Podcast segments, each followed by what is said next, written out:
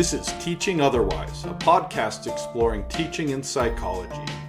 This episode kicks off a series related to a symposium we will be chairing at the APA convention this summer, which explores the pedagogical value of presenting psychological knowledge in the social and historical context in which it was produced.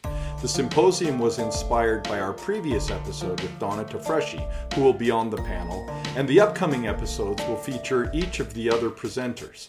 Today's episode is a conversation with Joe Ostenson about an assignment he is developing for his class on the psychology of marriage.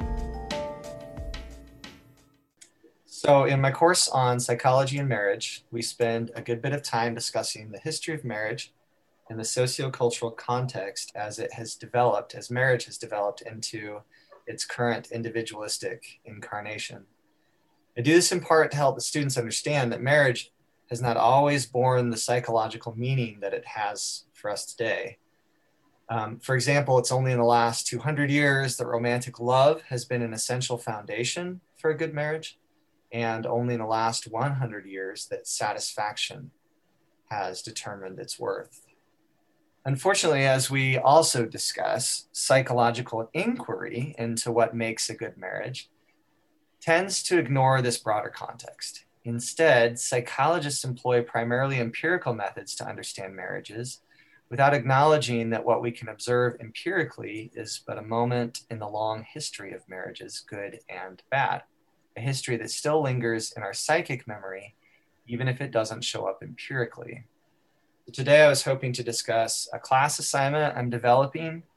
Um, and, and what I'm hoping to accomplish with this assignment is to help students better understand the limits of empiricism in uncovering the value that history and context can give to an understanding of what makes a good marriage. So I have a couple of ideas that um, I've come up with, and I'm going to present them both to you, and then just um, hope that we can have kind of a conversation uh, about either or both of them and, and see how um, this develops. So, the first idea I've got is I've thought about uh, challenging the students to, to, operationalize the good marriage during a, a, selected historical time period. So they're looking at marriage in different historical time periods, and, and their challenge would be to look at to pick a time period and say, okay, how would a marriage therapist conceptualize a good marriage if he or she was going to do therapy with a couple during that time period and what are the characteristics of that and and um, how would he measure if he had been successful um, and then the second one i've thought about um, is to take a, a, current instrument used to measure uh, good marriages uh, like the, the, the Locke Wallace marital adjustment test that's very popular, the dyadic adjustment scale. And um, imagine, I guess, giving that instrument to a couple in a different historical time period and what, um, what that might look like, how that might play out for them. So those are the two assignments that I'm thinking of. And kind of like the learning objective for this work. I don't know if you, I don't know if that's the best word to use anyway, but like the purpose, what you're hoping students to accomplish here is is kind of a greater awareness of that, uh, of the way that uh, you know, in, in, an empirical approach to any topic, but in this case, marriage, can kind of create the sort of looping effects. Um, you didn't emphasize that, I guess, in your introduction, but is that something that's important for what you want students to get out of this? yeah i guess i guess um yes yeah i think i think that that we we spend time in the class talking about during these different historical periods how it is that marriage is is sort of being defined by the culture and so in some respects i'm hoping for them to see that contrast um, for example with that second assignment that i mentioned you've got um, the Kansas Marital Satisfaction Scale, which is three questions. And it just asks, Are you satisfied with your marriage? And are you satisfied with your spouse? And then there's a third question. I can't remember what it is, but it's all about marital satisfaction, right? And, and what would happen if you gave that, let's say, to a member of royalty during the, the Middle Ages that had been married to uh, another member of royalty in another kingdom, for example, right? How would they read that instrument? What would that mean for them? And how does that change the interpretation of the instrument itself? Is it going to be useful, right? That sort of thing. Um, so I guess I guess like a, a, a, this is maybe a larger question that I have is I guess I could say that there are like two different kinds of lessons here that that are seem pretty salient in this analysis. One of them is that it's just the basic fact that how we understand marriage changes and that that's something that psychology tends to you know not acknowledge or pay attention to like that's one issue then there's this other issue which is because psychologists approach the issue of marriage in this kind of like seemingly purely descriptive way. They're just trying to like um, you know find out what makes good marriages and then try to make good marriages. Like that that creates a looping effect where where we get kind of like solidified into one particular way of seeing marriage and and not acknowledging that that way could change. And so then we sort of like get in a way psychologists contribute to sort of trapping us in one particular way of thinking about marriage. So i think those are like two different things. Maybe at least in my mind they seem like two different kind of issues. And i guess what i'm wondering is are they both important for your students to learn in this class? Yeah i, I think um, I mean, as you're talking, what I'm discovering is I'm having, I've always had a hard time. Um, the evolution of this class, I guess, over the years that I've been teaching it, um, I think has been in a positive direction in terms of helping students see both of those issues. But I, but I struggle to articulate why it's important for them to understand that marriage has been seen differently. So maybe that's one of the things I'm, I'm struggling with now. And maybe the issue of, of the, the looping effect that you're talking about is less important to me. Um, but it still seems like another way of helping them understand um, why in a psychology class we're studying sociology and history I, I guess one thing that I that I'm wondering here is, you know, the way that you've talked about the assignment, it's more like it's targeting psychologists in terms of what they're doing related to marriage. But your students themselves are making culturally and historically bound assumptions about marriage that likely aren't that diverse and that likely line up a lot with the psychologists that you're talking about, how they study marriage. I could be wrong there, so feel free to correct me. But, but how much of this is about raising their own consciousness about what they might take for granted and recognizing other possibilities for how under how marriage might be understood, valued, makes sense, or, and how much of it is really about making them critical of psychological study of marriage. Well, that's a that's a good question because I the the first one is what has been the uh, the objective of this course from the very beginning. I want to help them be aware of the way that they understand marriage, um, the way that culture has influenced their understanding of marriage, um, and and that really underlies the entire curriculum in that class.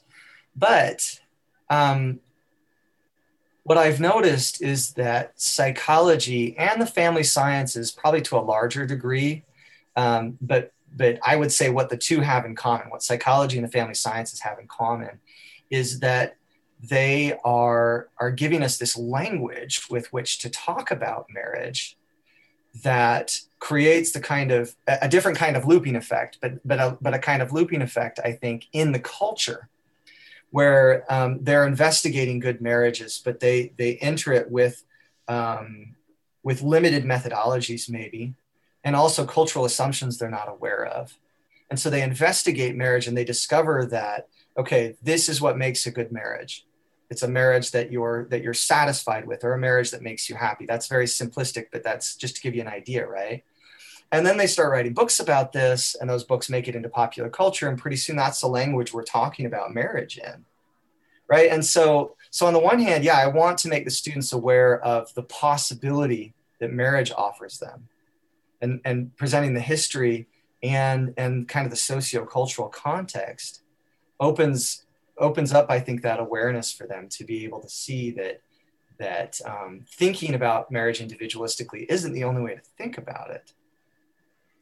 Um, but but i also feel like and, and i said this when i was introducing this right? Like the history still remains in our psychic memory and so we're still able to speak about marriage and or we're still able i'm sorry not to speak but to think about marriage in ways that aren't individualistic.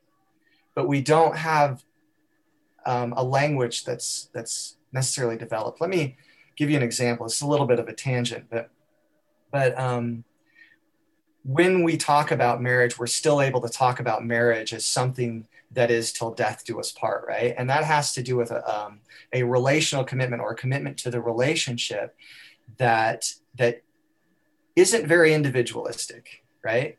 And my students, most of my students say, well, this is the kind of marriage that I want, the, the kind of marriage that lasts until I die, right? But but when they get into a situation where marriage becomes unsatisfying, where they're very unhappy, or where they're even um, experiencing a lot of anxiety in the context of their their relationship, well, then there's a conversation that happens about what should I do now? Right? So they hold this ideal in their mind I should commit to this person until death, which might mean that we have to put some work into this. We have to maybe go to marriage therapy. Um, maybe we have to work towards forgiving each other, that sort of thing. Um, but then you've got friends that are talking to you about this, and the friends have a very individualistic language, and that's where the conversation resides. And so it, it no longer makes sense for people to stay in the marriage you know? And so you're struggling with this i this ideal of till death do us part. Um, but the only language you really have to hang on to when talking about whether you should stay in this marriage or not is are you happy? Are you satisfied? And so it makes it easier to, to, to slip into that. And I, I don't necessarily blame the social sciences for this but this is the language of the social sciences. And, and so part of me so at the conclusion of that big tangent, I guess what I want to say is I, I, feel a little bit like if I come into the classroom and say, hey, let's talk about the limitations of empiricism and, and, and make a criticism of psychology and psychologists when it comes to investigating marriage, then that might help them understand a little better where this language comes from. Yeah, I think that that helps actually because I think we can see the bigger arc of the class, right? Like that it's you're trying in the bigger arc of the class one of the main objectives is this this larger objective to see more possibilities think more critically about marriage as a historical cultural object right? As having more possibilities than just whichever one they happen to have been socialized to. But then a, a part and maybe even an important part of that overall objective is helping them see the way that social science can contribute to a, cert- to a certain degree to having you know a, a limited set of possibilities when they think about marriage. Um, so it's like so you so really this assignment's doing both of those things, right? Like it's contributing to the larger course objective of like Brady said, kind of consciousness raising awareness about what marriage is and and what some of the possibilities are for thinking about it. But it's also contributing to this smaller objective that that is central to that larger one, which is is highlighting how the social sciences contribute to some of the problems that you're identifying. Yeah, and it, it might help to add too that that um, and I've implied this that students really they some of them come into that class and they're like, why aren't we talking about psychology here? Where's the research? You know, and I do have some of that, but I don't have a lot of it. Um, mostly because it, it it seems so straightforward in the bigger context of things. Like there's there's one psychologist who's most well known. It's John Gottman, and he's basically I mean he's got a book on a mathematical formula that can help you um, calculate the the degree of of well being that your relationship enjoys. yeah, I'm overstating it a little bit, but it does. It's got like all these these complex mathematical equations in it, and um, it ultimately comes down to positive affect. And so, you know, yeah, that, I mean, so that creates. So that's an example of ways that we foreshorten our vocabulary, right? By right. by focusing in on you know just what can be kind of empirically uh, assessed. Well, so in, in, from like an instructional design point of view, you've got to figure out how to shape these assignments so that they can bring students it's you know as far along this kind of pathway that you, that you're wanting to lead them down as far along as you can. Yeah, so maybe we could just focus on one, if that's okay, because I'm I I really like them both, and I think I presented them both because I I'd like to try them both out. But this one on on operationalizing marriage, um, I think it might be kind of tricky. But so just to remind you, um, I've I've thought about asking them to to select a time period, and um, and explore ways that you would me- measure the good marriage based on how marriage was sort of lived out and defined during that time period. I think that activity has a lot of flexibility to it.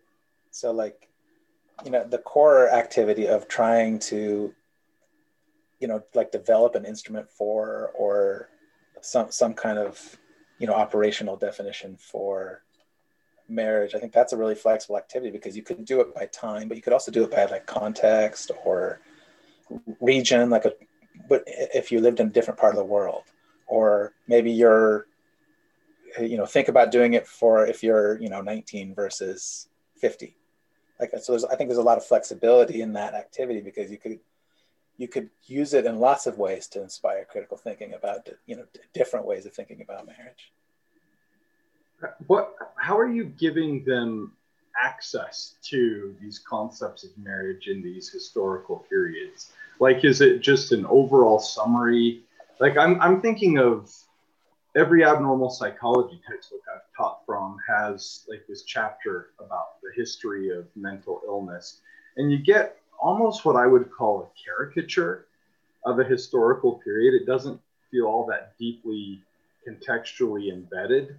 Um, and I, I, I don't know that you need to do better than that for an assignment like this, but it does seem like you could run the risk of well, the professor said that in the Middle Ages in Europe, these were the major values about marriage. Um, it, so, yeah, go ahead. Yeah, I appreciate you bringing that up because um, as Josh was talking, I was thinking about the text that we use. I actually use um, it's a it's a text that's written for a popular audience um, but it spends uh, it spends a chapter on different time periods, and by the time it gets to the Middle Ages, it spends two chapters. One on kind of the upper five percent, because marriage was was basically a political strategy at that point, and then it does the other ninety five percent in a separate chapter, and and it's really, I mean, it's there's not really a lot of narrative to it. It's, I mean, there is. I shouldn't say a lot because there is. She's a historian but she really has just cited a bunch of historical examples to kind of give a, a picture of what this looks like and the different ways that it plays out. I, I could see that text. I, I feel like that text, text is a little richer than what you're describing. Yeah, it sounds like it.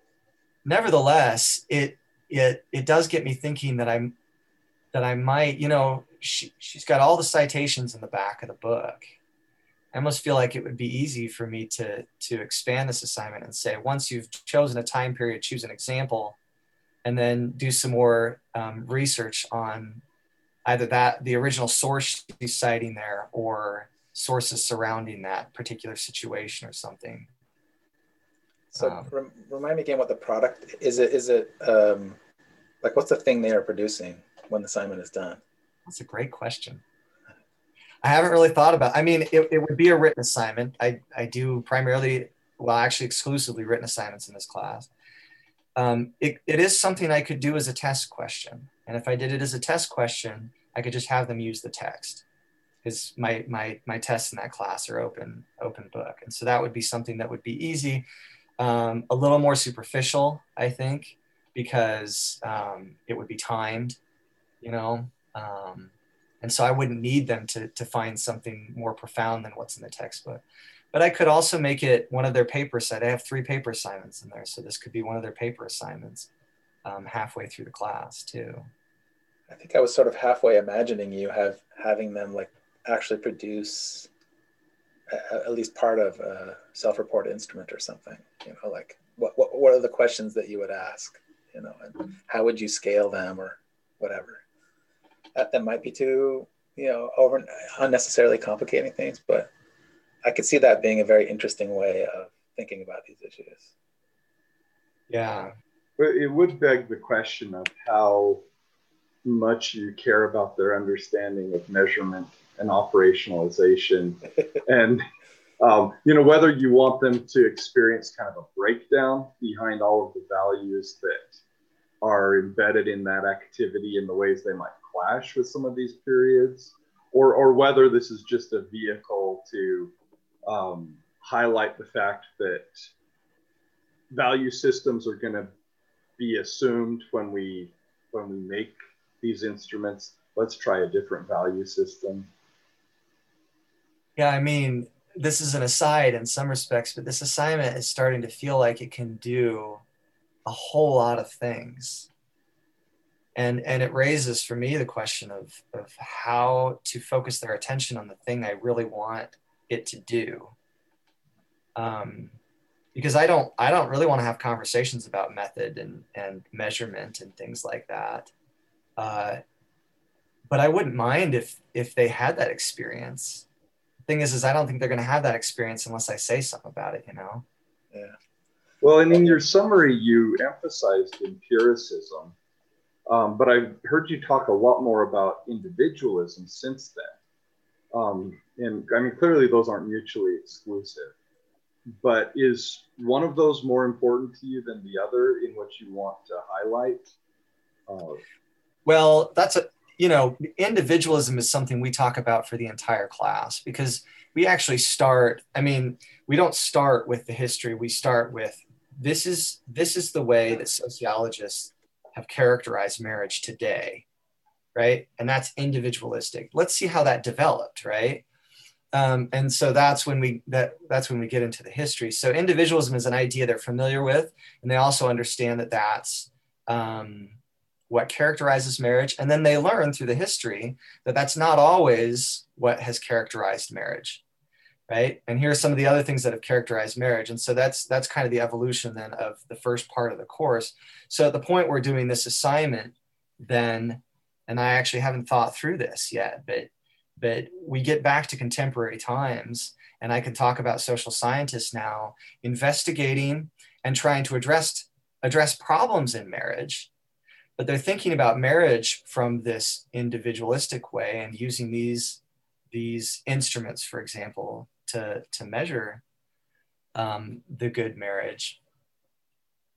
Uh, i mean I can, I can see how i mean if they already have like this context for the course right? So they're getting that from the beginning and, the, and this this probably is coming i don't know middle or later in the semester right? This is not an assignment that would be early.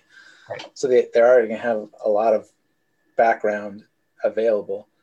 It, it, you know, it seems to me that like the, a lot could be gained from the process of having to think about, th- think, think of themselves as a social scientist. Like, how, how would I try, how would I go about understanding marriage if I were in different contexts? Uh, and, and because you will have already talked a bit about the, the way that the historical context has shaped what social scientists are, are doing now. And so I think that gives them a nice point of reference. But that really, really to drive that lesson home, having them try to take on that role and think through how they would go about assessing marriage or, or what, what makes a good marriage. I think there's a lot that could be accomplished that way. You know, even if the task were just, you know, your, your job is to, however you want, um, assess the success of a marriage in the medieval period. And so, yeah, that could be just through asking them questions or maybe using other kinds of sociological methods, however you want to, just tr- try and assess how good someone's marriage is. Yeah, and it sounds like that could you could highlight perhaps both what problems are most likely to look like, like what are what are some of the things that we'd see in this period that would look like a marriage gone wrong, as well as what does what does that, that good marriage look like? You know, catching both poles of the moral value system. Right. And also, how do you tell? Which also brings in the kind of social science part of things. Yeah. Right? Yeah, I could see how this assignment could do a lot of uh, intellectual lifting here.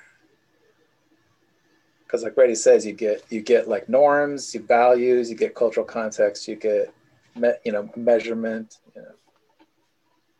So um, let me ask a side question here. I mean, as I'm thinking about this more, it feels like it could be a lot more, it could have a bigger impact if they were having these conversations in groups.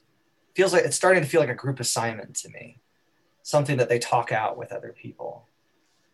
Yeah, I could see that working pretty well. I mean, it, as always, it depends on the group, right, and on the students, but I could see that working pretty well. or or it even feels like it could be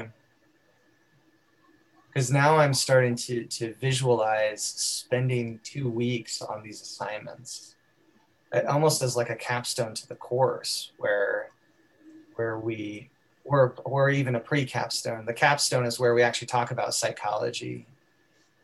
Um, but but before we do that, let's let's try and pretend like we're psych. Well, I don't know, but I don't want to get caught up in that. But but almost a capstone assignment where where we have to to bring these ideas these different time periods to class and wrestle with them together so so that it's it's um, they spend more time thinking about it i mean with the complex you know it, concept like this that you're trying to to um, convey it seems like some scaffolding, like doing this in parts, could be really valuable. So it could be like you spend some time with different eras, or it could be like you know, let's spend some time thinking about how they would, how what their answer would be to what makes a bad marriage, and some time thinking about what they would say makes a good marriage, and some time thinking about how, how do we actually, how can we tell, how can we assess, you know, a, a marriage you know in this time period right so you could like maybe spend some time on each of the little tasks and operationalize those in in in different ways as part of a larger assignment. I'm not sure about this suggestion I'm about to make, but it does seem like if you really wanted to bring further contrast in, you could also have them approach it from a few other roles than a therapist or a psychological researcher.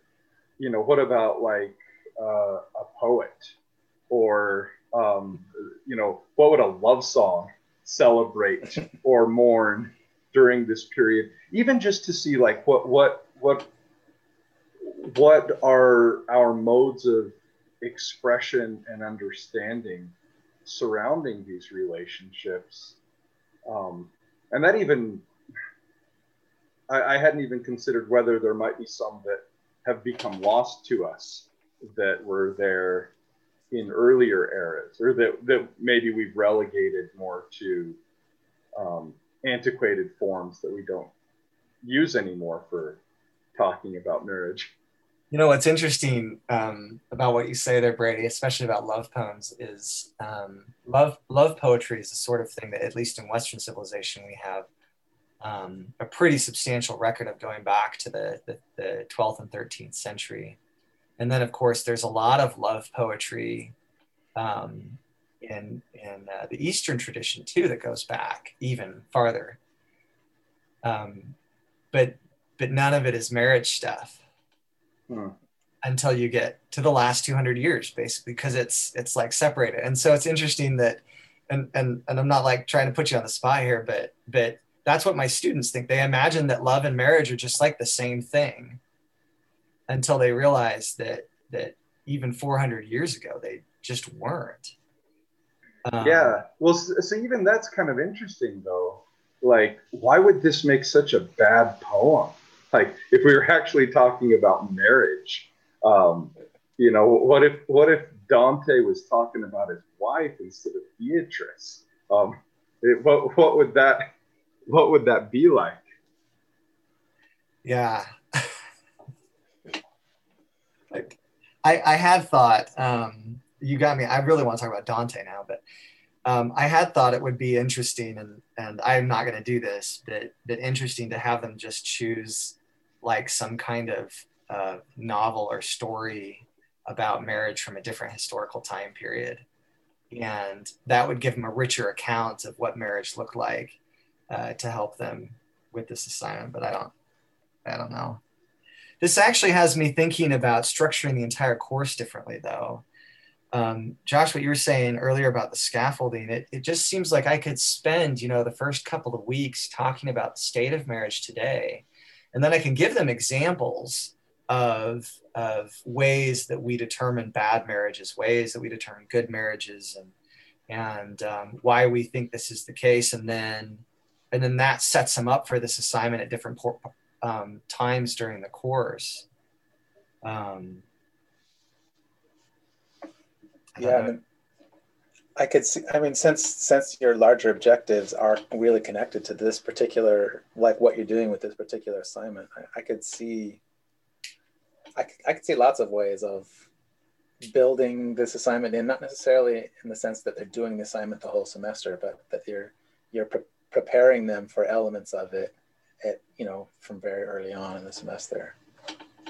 Especially because it seems like there's at least two levers you can be pulling here where one is about the encounter with some otherness the things that they might not have thought of or considered about other ways of experiencing and valuing marriage. But then there's also maybe building some empathy that whether or not it's asked for for the social scientists who have a much bigger and challenging task than maybe they even realized if they recognize marriage as something that's not merely what we see in the small window of our present cultural and historical context. That um, that this is a really challenging thing to make sense of. Well, this is all very unsatisfying to me because I feel like we need to have like another hour and a half talking about true. This is a, this is basically like an advertisement for how cool this course could be, and how you know. I, I, I would like to I would like to somehow use this assignment that we've just been talking about in my classes, but I have no way to do it. Thanks for joining us. We hope to catch you again soon on another episode of Teaching Otherwise.